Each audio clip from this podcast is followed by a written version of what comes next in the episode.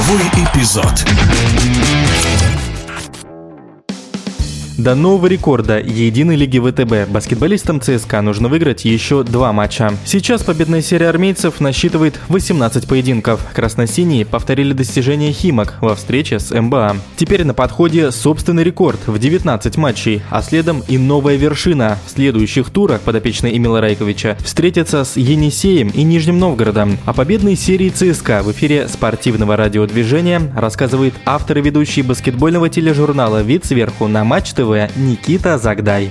Рекордный старт ЦСКА – это не сенсация. Может быть, это сюрприз для болельщиков «Зенита» или «Уникса», но не для э, больших специалистов. У ЦСКА самый сбалансированный состав в лиге. Нельзя сказать, что он самый лучший, но именно разница между первым баскетболистом э, в составе и двенадцатым не такая большая, как, скажем, у того же «Зенита» или «Уникса». Да, там тоже есть э, звезды, и мы только весной сможем, наверное, определить и составить рейтинг, кто из них на самом деле главная звезда Лиги ВТБ, и не факт, что это будет игрок из ЦСКА. Но есть, э, конечно же, дуэт э, доминирующий. Это Алексей Швед, один из лучших игроков своего поколения, и не случайно он был э, несколько раз в карьере лучшим снайпером Евролиги. Это доминирующий игрок, но на его позиции противостояний очень много. И в каждой команде есть игроки, которые мечтают сравниться с Алексеем Шведом хотя бы в отдельно взятом матче. А вот Никола Милутинов, центровой армейцев, к нему повышенное внимание, хотя бы потому, что у него соперников в лиге нет. Есть Джален Рейн, Рейнольдс в казанском Униксе, которому не хватает стабильности. Есть Артем Клименко, которому позволяет размер, но не позволяет координация соперничать э, с Милутиновым прямо сейчас. И есть э, плюсы и минусы, ну и, конечно же, удачная селекция в плане разнообразия атаки. А Антон Остапкович не выглядит сейчас лидером ЦСКА, но это тот баскетболист, который готов выходить и в стартовой пятерке, и со скамейки запасных, и добавлять остроты команде. У него есть страсть, азарт и амбиции быть лидером.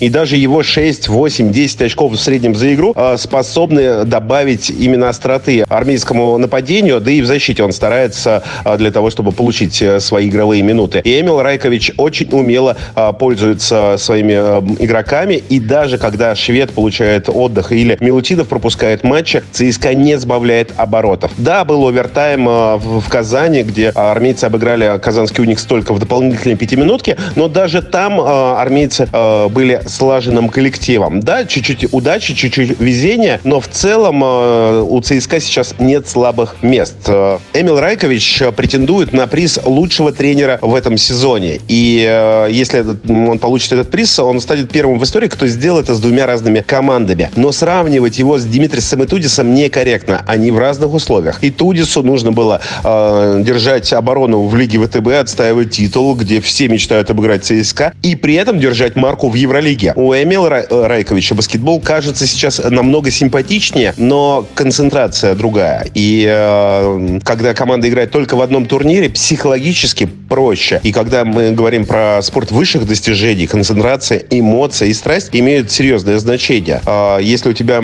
сразу три турнира параллельно идут, э, сложно будет все три выиграть. Поэтому сравнивать Райковича и Тудиса сложно, но болельщики, эксперты э, и практически все специалисты отмечают, что у Райковича баскетбол чуть интереснее, разнообразнее и он старается использовать всех своих баскетболистов, не сужает состав до боевой семерки или восьмерки отсутствие Евролиги и вообще Еврокубков для российских команд э, серьезные изменения во всем. Э, в режиме подготовки, в расписании, меньше перелетов. Да, в Единой Лиге ВТБ изменился формат, стало больше игр, но концентрация только на один турнир. Ты готовишься э, к следующему сопернику, ты знаешь, кто у тебя будет э, через один, и ты знаешь э, все турнирные расклады. Ну и, конечно же, э, такого уровня, как в Евролиге, именно по насыщенности э, топовых команд э, Единая Лига ВТБ себе позволить не может. Да ни один национальный чемпион чемпионат э, в Европе этого позволить себе не может. И проходных игр, ну не проходных, но, скажем, игр, где меньше ответственности, э, становится больше. Скажем, год назад ЦСКА играет с Реалом, э, с Барселоной, с Панатинайкосом, с Олимпиакосом, а в паузах с эстонским Калевом или с Пермской Пармой. И, конечно, уровень концентрации сохранить было сложнее, и поэтому было больше, наверное, неожиданных результатов. Сейчас